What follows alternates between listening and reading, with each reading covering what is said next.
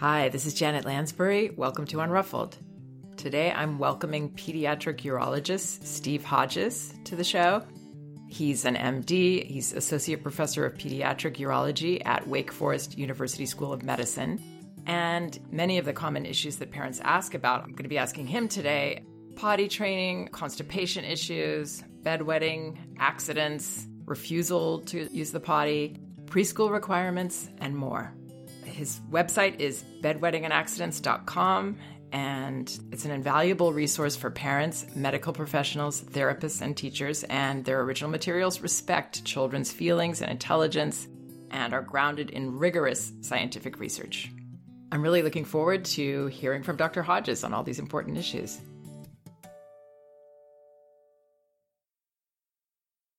Hello, Dr. Hodges. Thank you so much for being here.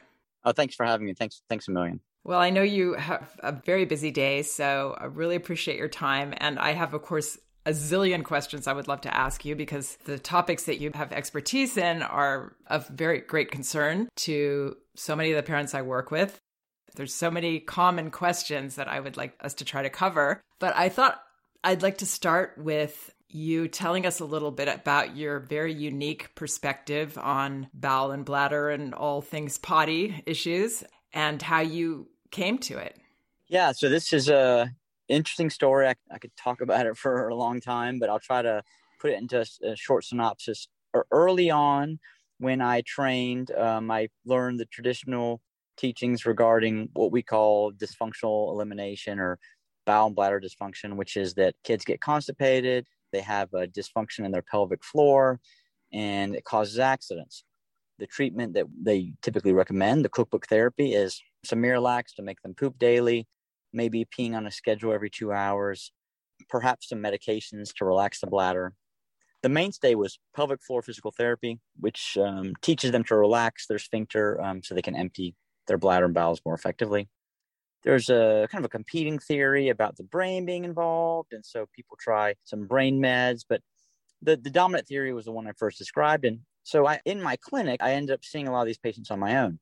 Whereas in most urology clinics, they're seen by physician extenders and maybe they do the cookbook and don't have as much follow up. But since I was seeing them regularly, I was seeing that even despite the cookbook therapy, I was seeing very poor results and improvement.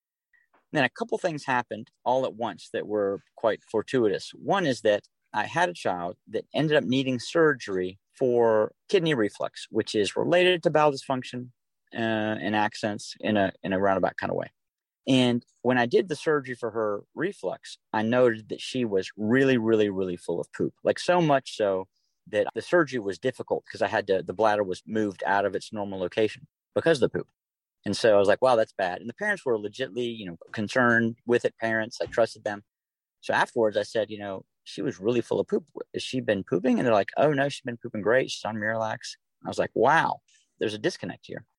And so that next week, by chance, I went to Cincinnati Children's Hospital to attend a bowel management program for their anorectal malformation course. And at that course, they tend to take care of a lot of bowel issues that are inborn. Kids are born with abnormal anuses and affects the bladder and so forth. And they do a lot of x rays for these kids to make sure that they're empty. Like, what are the odds? Like, this is great. I'm going to go home and I'm going to do x rays on everybody because I know by asking them, I get the wrong answer because I saw that kid last week. Went home the next week, started x raying everyone, and the rest is history. We found all this poop in these kids on x rays. You'd ask the parents, are they pooping normally? They go, they poop fine. All they have are bladder issues.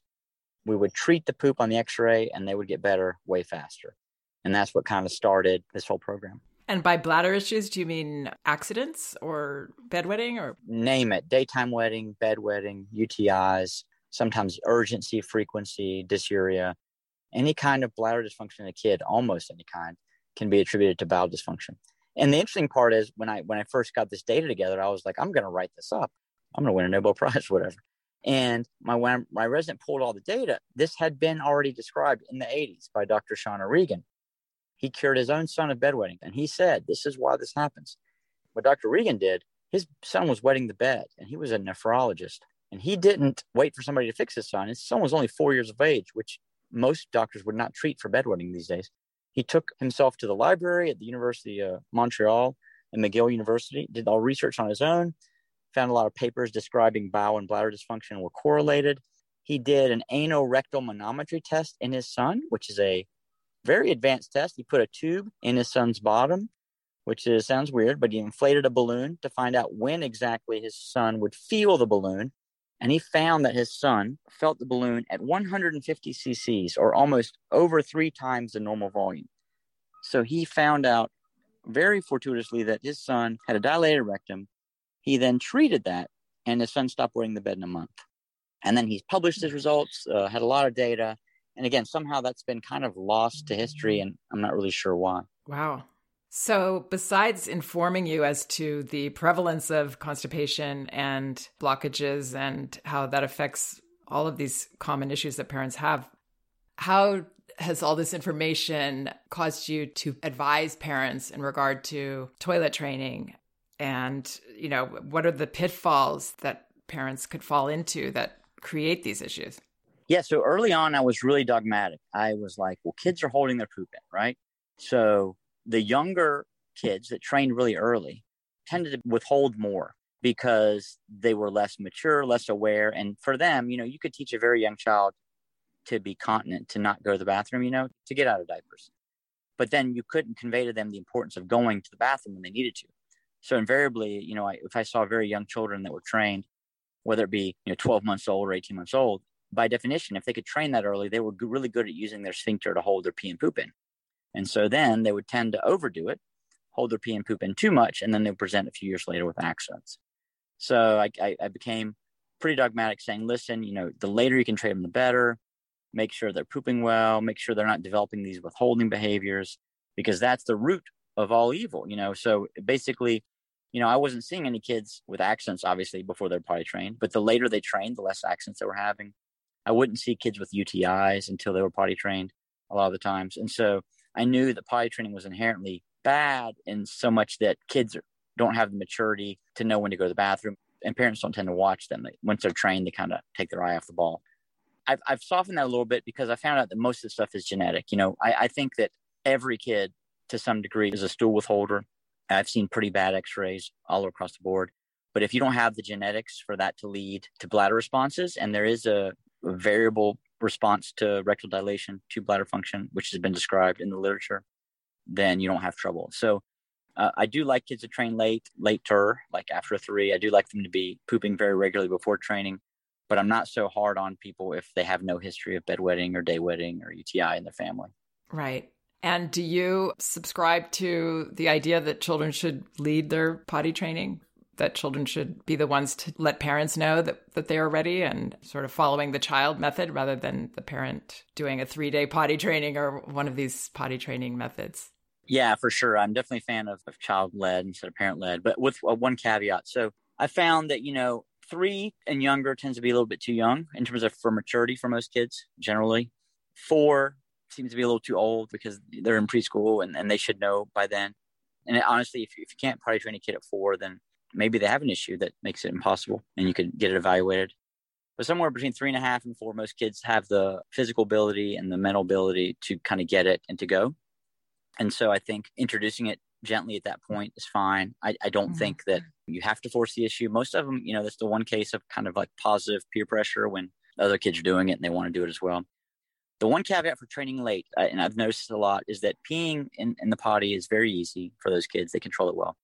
But pooping in the potty, the more you get used to doing it in a pull up, the kind of harder it is to do it on a toilet. And so that's a little bit of takes a little bit of help guiding through that because some kids, as common as constipation is, and common as toileting issues are in kids, uh, you know, delayed pooping on the potty where they just ask for a pull up to go poop instead of doing it in the toilet is very common as well. It's just you know old habits are hard to break sometimes, and you got to work a little bit at it. The, the kids don't usually willfully poop on the toilet as as easily as they do the peeing.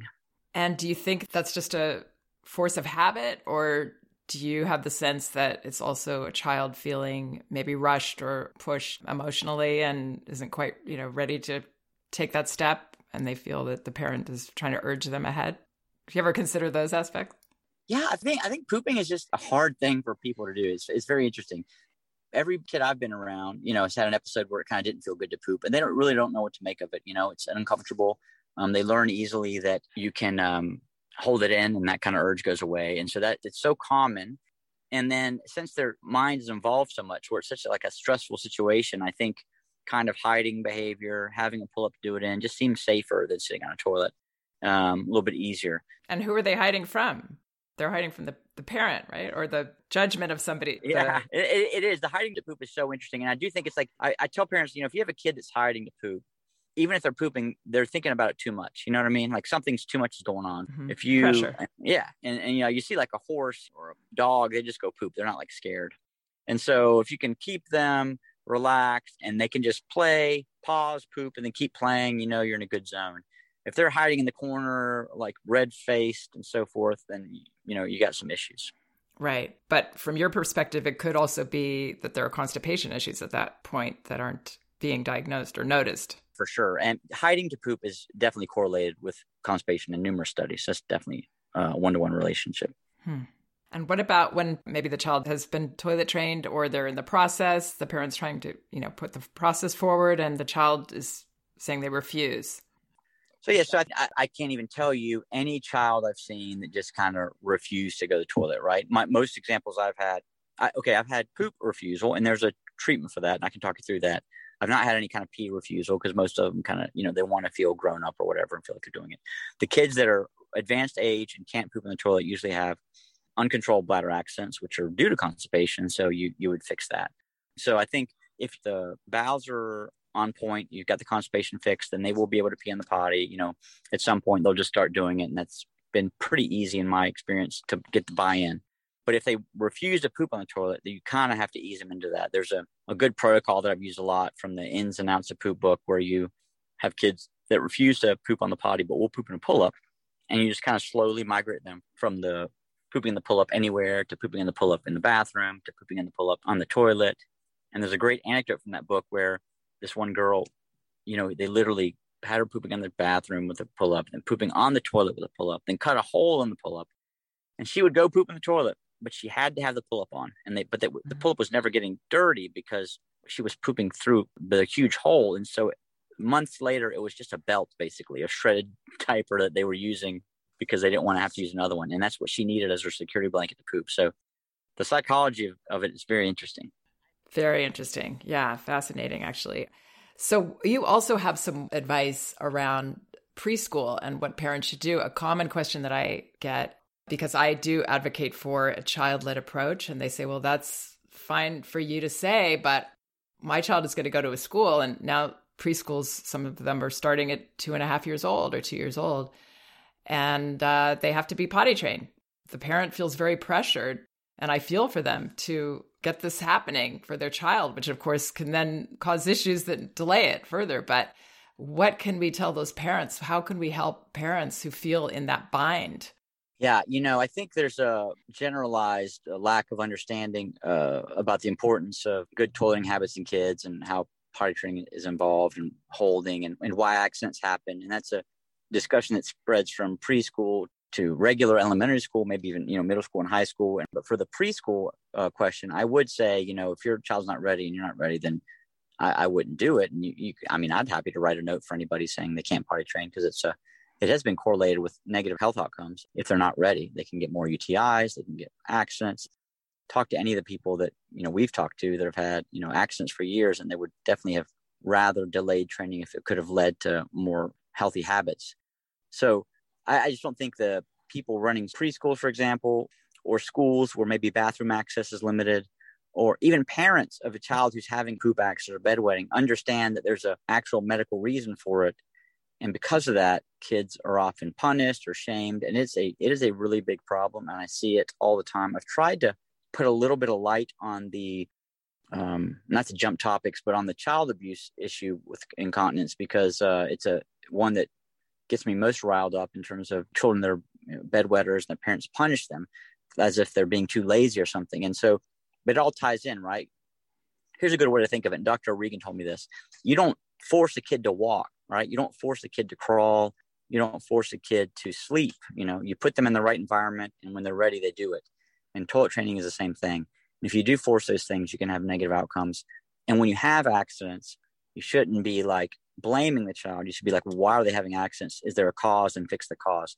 And as a society, if we could get more awareness about that, I think we'd be doing children a big service. Yes. So um, educating these directors of preschools and having them know that the, like this isn't an okay sacrifice that we're supposed to make to have our kid be in your program. As you said, it could be years of their health besides the psychological issues that children feel when they're not succeeding at something that, that seems really, really important to their parents and they feel like they're letting everyone down and they're just not able to do something yet.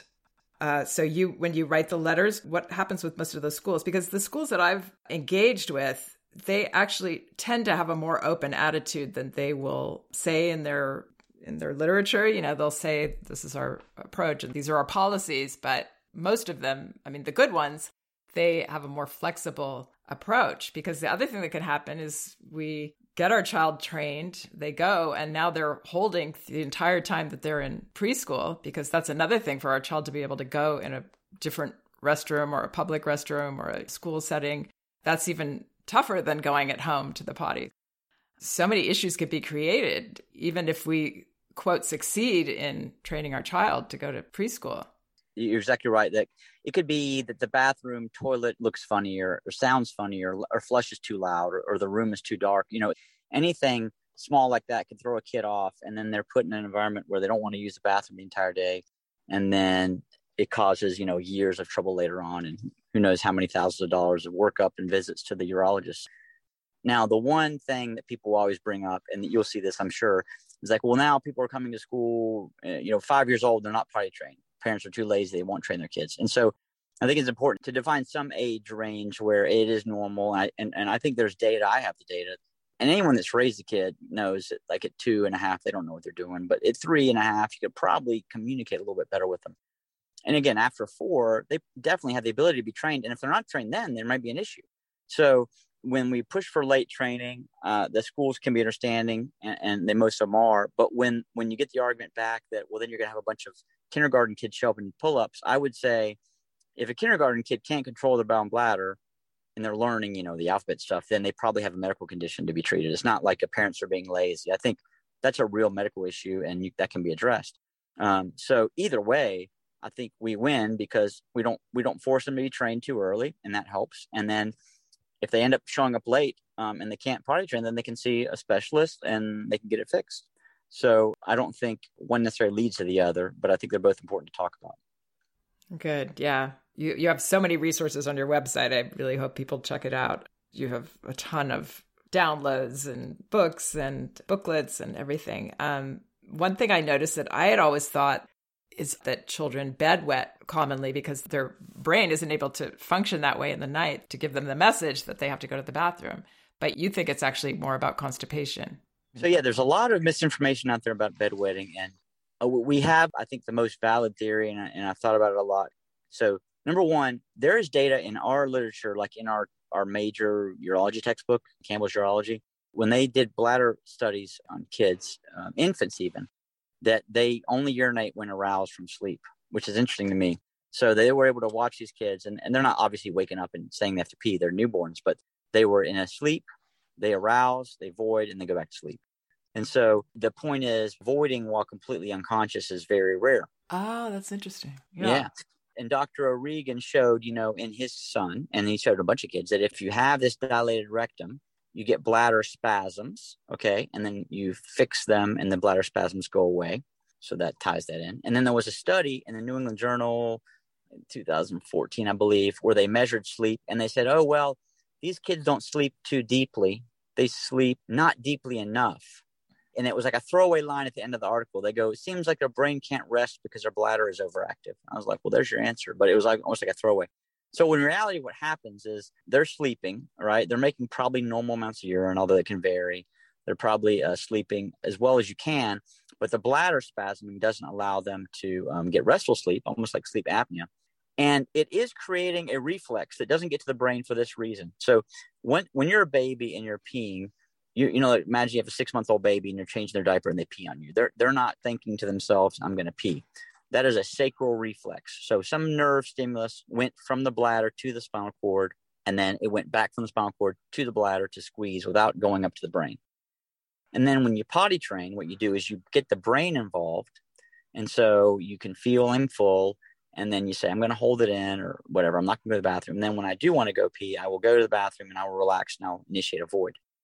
Much like lots of infantile reflexes can persist, the voiding sacral reflex can persist, but it's set off by this constipation.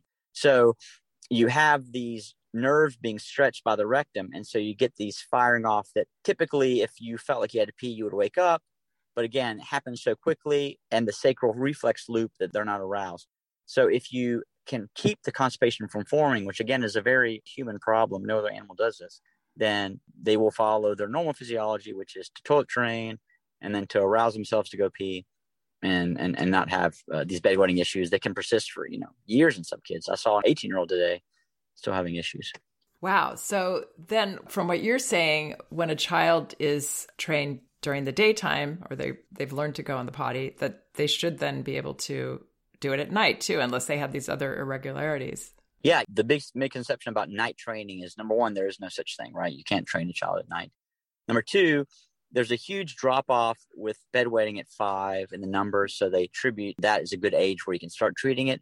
But there's a lot of other factors involved, right? So if you really knew your child was toilet trained and was wetting while unconscious, while sleeping, then you should treat them. But why I'm not so, you know, stickler on that is what if they're in pull ups, they wake up and they're too scared to go to the toilet, you know, and they don't care. And so that that's the kind of thing where you, if they're like three or four, you really have a hard time teasing out. But if they're potty trained during the day and they have no barriers to going to the bathroom and they wake up to pee and they're not doing it while they're asleep, then they should not be having bedwetting and you can fix it. So, what would be your top tips to help parents avoid this constipation, which seems to create so many issues, or any of these other bowel and bladder issues that you're treating? How can we avoid this? How can we prevent these from happening? Yeah, so I, I, have three good examples, which are my girls that I was pretty uh, obsessive with, and I learned a lot just from that part. And one is that almost all kids have constipation, right? So some kind of withholding. So you have to be watchful for that. Early on at birth, kids have a condition called dyschezia. I remember my oldest, she would strain and strain and strain. Like she was about to have the biggest, hardest poop ever. And when she would poop, it would be like uh, mustard, basically. It was like nothing. And so, what that is, the condition in newborns where they're just not used to pooping, right? Because they haven't been pooping, not been outside the womb. And so it feels weird. But if you get past that, they've kind of figured out that it doesn't hurt. And while they're in formula, if they're on the right formula and the poop isn't hard, if it's if it's mushy, they do fine.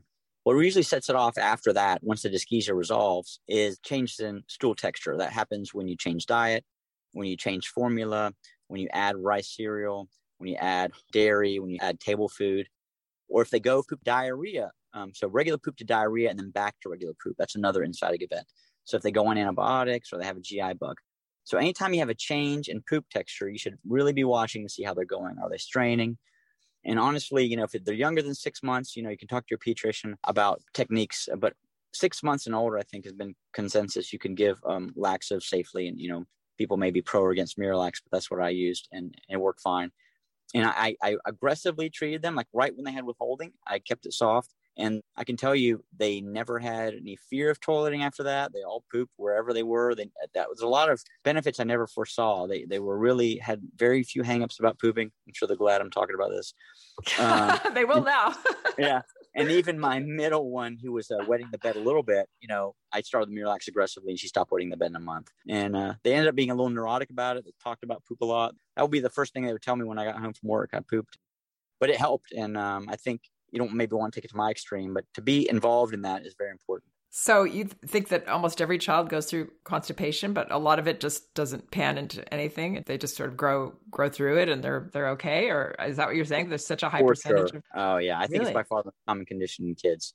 It's a very human thing. I think we're just too smart for our own good, you know, in terms of brain evolution and pooping in general. With the diet we have nowadays, and being enclosed and having to go, you know, it's just it's too, it's too tough for them. I've never seen a kid poop on time and to complete evacuation without help. I've never seen it. They're not having complaints and there's no reason to treat it, right? There's kids right. out there that you could probably x ray and they're full of poop, but they have zero problems, no belly pain, no accidents, nothing. And, and those kids, you could just leave them alone. But if you have a child that's having uh, issues, then daily Miralax is very beneficial. and I don't want to get in a hot button topic focusing on Miralax, but just something, you know, whether it was mm-hmm. castor oil or whatever the like the little rascals used to use, but something to help them poop regularly so that it's mushy and they don't have any discomfort associated with going. But what I found is if they if they're a withholder early on, it's a big mistake parents use. They have a six month old or a year old or two year old kid, they're constipated, and they had given something to help them poop. They poop fine, they stop it, and the kid has trouble come back, and they're like, oh no, my kid can't poop on their own. They're dependent, and that's not it. It's that their their personality or their genetics are that of a stool withholder, anal retentive, and they don't know any better because they're only two.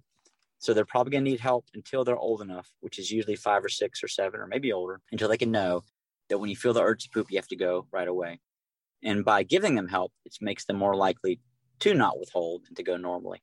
So, how do you know when your infant is withholding? Because you see straining, is that, or are there other signs as well? Yeah, it's tough to know, but it, you'll you'll see signs. They'll be straining. They'll be upset. I remember, you know, I saw I'm like I'm like the world's expert, right? And my third kid fooled me because she was doing so well, and we started um, rice cereal. And I remember she was only six months old, and none of my kids had gotten constipated that early and I was like, well, she's got to be fine because and she had pooped, but it was it was not as much poop as she usually does, you know. And I I explained it away as people tend to do, and the next day she you know pooped this huge eggplant. I was like, oh my goodness, I can't believe she fooled me.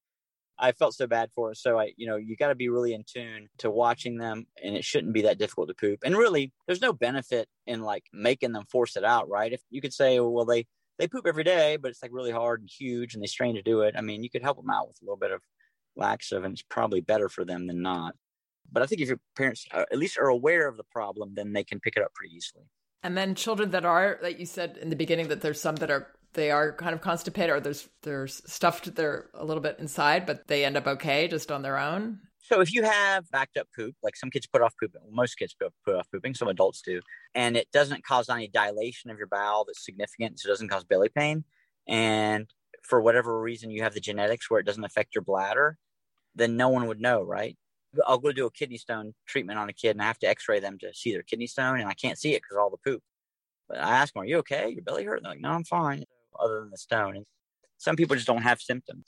I guess if, if you're a purist, you'd want to treat everyone, but then I'd, I'd have every kid in the, the world on something. So I try to just focus on the ones that have symptoms that I can make better.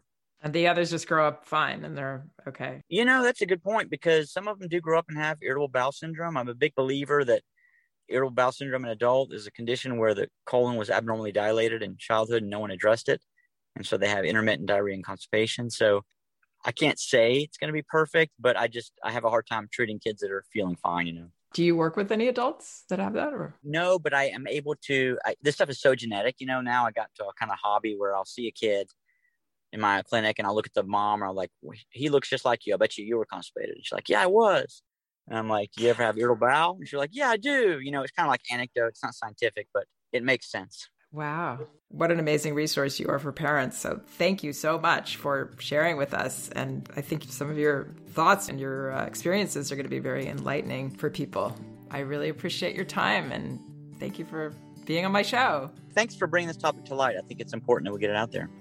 And I've been uh, quoting from you for a long time and recommending your book, which is It's No Accident breakthrough solutions to your child's wetting, constipation, UTIs, and other potty problems.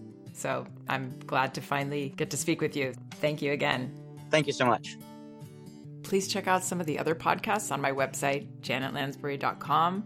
There are many of them, and they're all indexed by subject and category, so you should be able to find whatever topic you might be interested in. And both of my books are available in paperback at Amazon no Bad Kids, Toddler Discipline Without Shame, and Elevating Childcare, A Guide to Respectful Parenting. You can get them in ebook at Amazon, Apple, Google Play, or barnesandnoble.com, and in audio at audible.com. Actually, you can get a free audio copy of either book at Audible by following the link in the liner notes of this podcast. Thank you so much for listening and all your kind support. We can do this.